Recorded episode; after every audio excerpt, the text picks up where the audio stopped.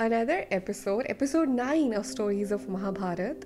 Um, I'm so excited as always. I cannot believe I'm on episode 9 already. So, in last episode, we heard the story of Eklavya and how he sacrificed his thumb for his teacher Drona, once again making Arjun the best archer in the world. In this episode, we learn about the story or behind uh, like backstory of another very important character of Mahabharat and that is Karna who also had the potential to become probably one of the best archer in the world and he had the potential to give really tough competition to Arjun in Mahabharat and we learn more about his backstory and see where he came from and what happened next. But before that, let's get back to where we were, which is to Kaurava and Pandav brothers, and they are learning their archery skills, weaponry skills, and their uh, martial art training and warfare training from their teacher Drona. And after a couple of years, when they've become really good at it, uh, Drona decides that it's time for the public to finally see the brothers and see um, how they've grown up and see all the skills that they have acquired after all the training that they have done. So, Drona arranges a massive, massive event. It's a friendly competition that's going to happen between brothers where there'll be friendly matches, friend, friendly competitions where they're going to fight against each other and showcase their skills of using different weapons. So it's written in the scriptures how in the outskirt land they started the preparation of building a massive stadium. So we could almost imagine like you know Olympic games. so a massive stadium is built, invites are being sent, people from far off places are going to come and see the Pandav and Kaurav brothers and how they look, how they how how trained they are and this is for the first time in Kuru dynasty that they the Kuru dynasty is in so much power because before that we have seen from Shantanu to Pandu that how there was always some sort of chaos related to who the next king would be, but this time there is like too much power. there are too there's too much competition for who the next king would be, and everybody is like so strong. So everybody is excited. So the day of the competition comes, and then people have gathered around this massive arena. People are shouting, they're screaming. The Kaurav brothers, the hundred Kaurav brothers arrive, the Pandav brothers arrive, and people have already started taking sides. Some are with the Kaurav brothers and some are with the Pandav brothers. Um, by this time, people already know that how the father of Pandav brothers, which is Pandu himself, was one of the most successful king that Kuru dynasty had seen. So they're excited to see how Pandu's son are going to perform. Meanwhile, Dhritarashtra has also been uh, a very fine king after Pandu left, and he was in the forest, and he also took care of the kingdom. And people are also excited to see. Some people are also excited to see his children, and of course, there are hundred sons, so nobody has seen that before, and they're excited to see what they're up to and how they perform. So, anyways, different matches started to happen, and uh, for example we see how Duryodhan fights Bhim and then they all show their skills. It gets it gets real it gets it gets quite feisty. But at the end they, these are friendly matches. So one match happens another match happens and Arjun comes and he showcases his archery skills. He also invokes different weapons by chanting different mantras and all these weapons they are like doing like massive things fireworks and all these fire and so much is happening in the stadium so basically, all fun and games until um, Karna walks in, and as Karna walks in in the stadium, and he's just there to showcase his skill, there is like pause in the odd, like there's a silence amongst the spectators because Karna looks different.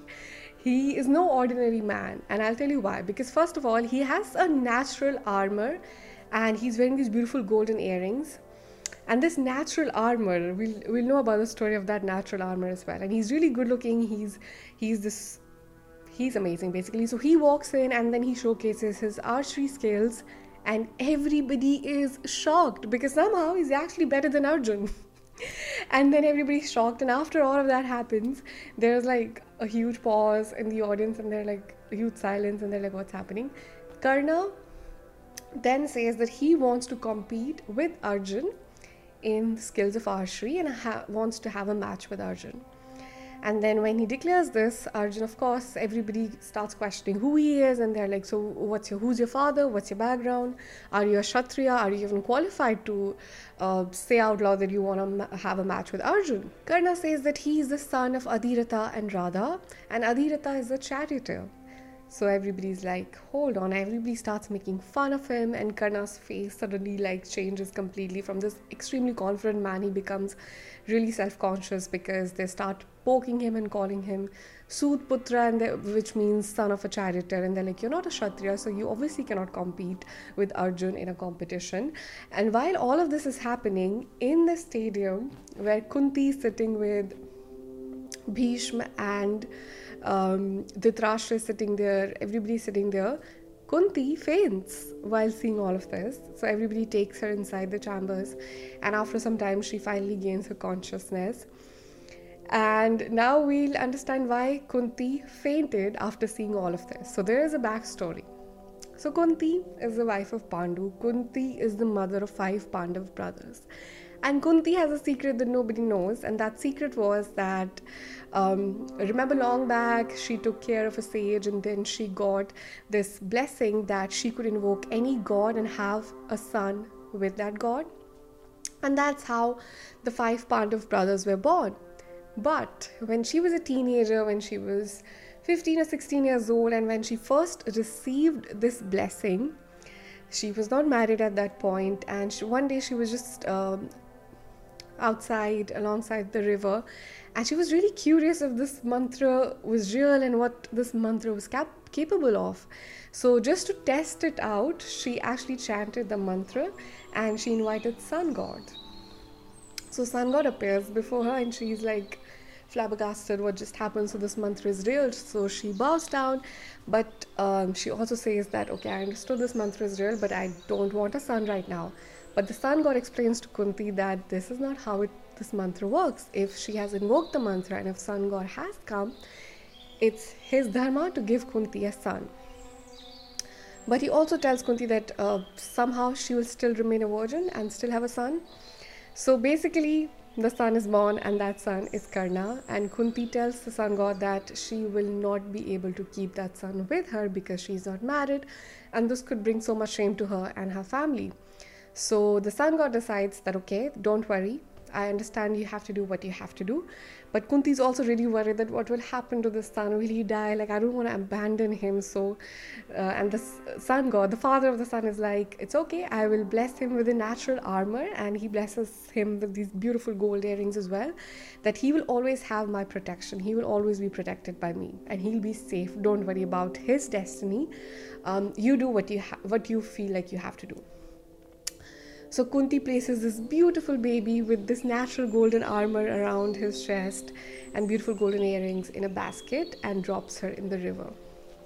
That basket somehow reaches to, to the charioteer Adhirath and his wife Radha, and they've been trying to have a child for so long, but they were not able to. So when they find this son, they automatically know that this son has some royal blood, royal blood to it because he has this natural, beautiful armor and they're they wanted a son for so long so they just think that this is a blessing from god so they just accept it and raise their child as their own and give him so much love and bring him up. And while he, they're bringing him up and while he's growing up Adhirath, wa- really wants his son to learn how to drive chariot and become a charioteer in the future. Continue the legacy of his father but somehow because karna is obviously has different destiny and obviously his blood is different his his whole uh, life purpose is different. All he wants to do while growing up is learn archery and everybody around him is confused that why doesn't he want to learn how to drive a chariot? It's almost like in today's day age if parents want kids to become doctors or engineers they want to become something else. Same way everybody wanted him to become a, a learn how to drive chariot but he wanted to learn archery but in those days, you had to be from the Kshatriya, the warrior community, to be able to learn archery. Because if everybody started learning weaponry and archery, it could pose a threat to the king. So if you're not from the Kshatriya community, nobody would be te- nobody would be able to teach you anything.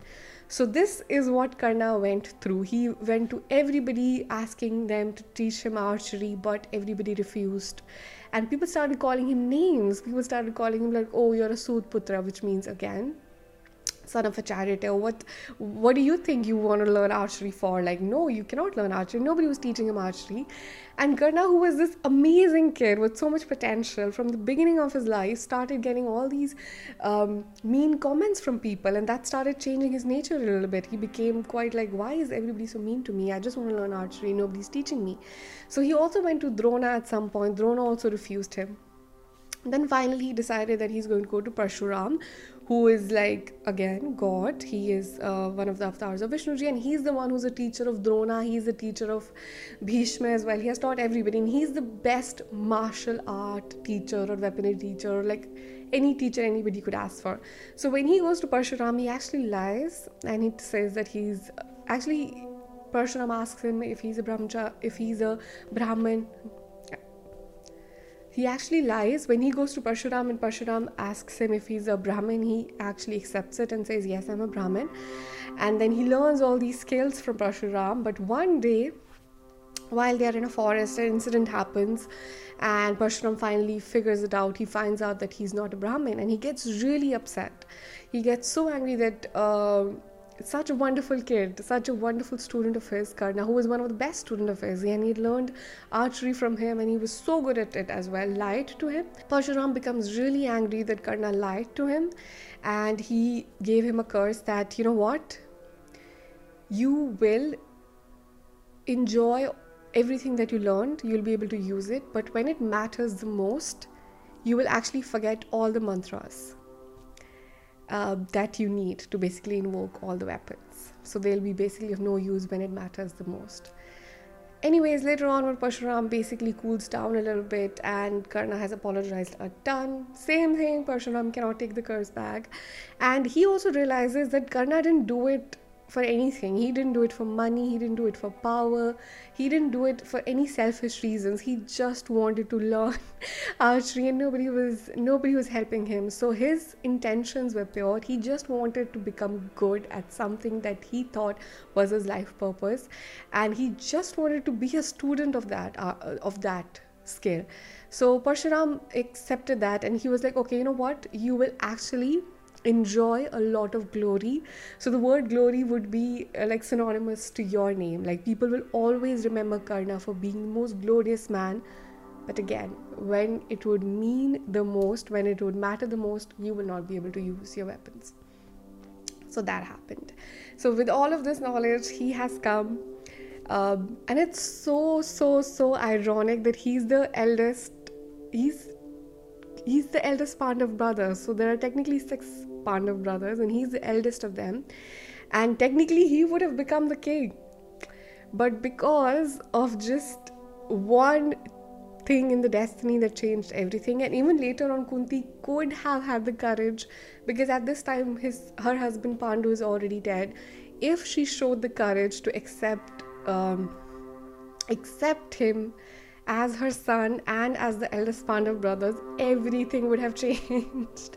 but because she didn't show that courage, because she didn't accept him as her son, as the Pandav brother, his whole life turned out to be something completely different. And he was on, never on the side of Pandav brothers, and somehow he landed on the other side of the Pandav brothers, which is again, and it is so interesting how how things have like move how things move in Mahabharata and how stories revolve in Mahabharata. Anyway, so that's a very interesting character, Karna. And now he's back to present time, back to the stadium, back to the point where Kunti is back out, and yet she hasn't told anyone the truth about Karna. She recognizes Karna because she sees the natural armor and she remembers that her child also had the same natural armor. So she knows who Karna is, but obviously she will not tell anyone. And then Karna is in that stadium. Karna has asked that he wants to compete with Arjun. And Arjun has been very mean to Karna and said that you cannot compete with me because you're not Kshatriya and I will only compete with someone who's from the royal blood, not like son of a charioteer. And this hurts Karna so much, but at this point, another twist in the story is that Duryodhan the eldest Kaurav brother, sees the biggest opportunity of his lifetime. So basically, all the Kaurav brothers who are really good at different skills, but none of them is good at archery. So the only thing that he was missing in his brothers was someone who could actually have the potential to defeat Arjun if a war broke out between the brothers. And he sees Karna, and Karna has already showcased his archery skill, and he sees that if Karna is on their side, nothing like they could become undefeatable and they ha- have a chance against the Pandav brothers and they have a chance to because they have someone who would fight Arjun. Duryodhan feels that every all the other five Pandav brothers somehow they can manage to defeat them, but Arjun was like undefeatable by this point. But now maybe not.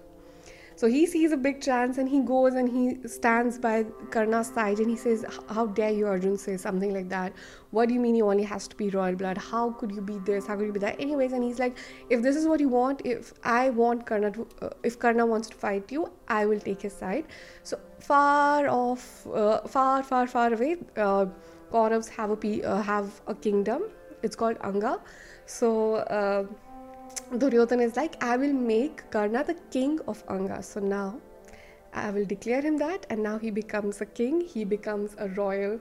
He also has royal blood in him now, and now he can compete him. So Brahman has been called, all the rituals are being done, and then Karna is shocked because for the first time in his entire life, somebody actually took a stand for him. And that one thing that he was missing, he had everything else. The only thing that was not on his side is that he was not from the Kshatriya community or that he was not from the royal blood because nobody gave him that title. Somebody actually walked up to him, hugged him, made him his friend and gave him that title that he needed. So, obviously, from this point onward, Karna owes his whole life and loyalty to Duryodhan and the Kaurav brothers. So he's been declared the king of Anga, and now he's the king, so the competition can happen between Arjun and um, Karna. But by this time, because so much has happened, the sun has already set, and once the sun sets, there cannot be any more competition. The competitions have to end, the day has to come to an end, and events have to be stopped. So the events stop. However, now uh, Duryodhan is like, now is the time. The one missing puzzle piece has arrived. Like the biggest and the most one of the most important character, Karna, has arrived, and the, Karna is on their team. So now Duryodhan is like, it is time to take the next step to try and kill the Pandav brothers. So he sits with Shakuni and they make a massive plan to kill the Pandav brothers. What was this plan? And how did they execute this plan? Did he manage to kill the Pandav brothers? We'll find out in the next episode. Uh, I hope you enjoyed watching this episode. I will see you in the next one. Bye.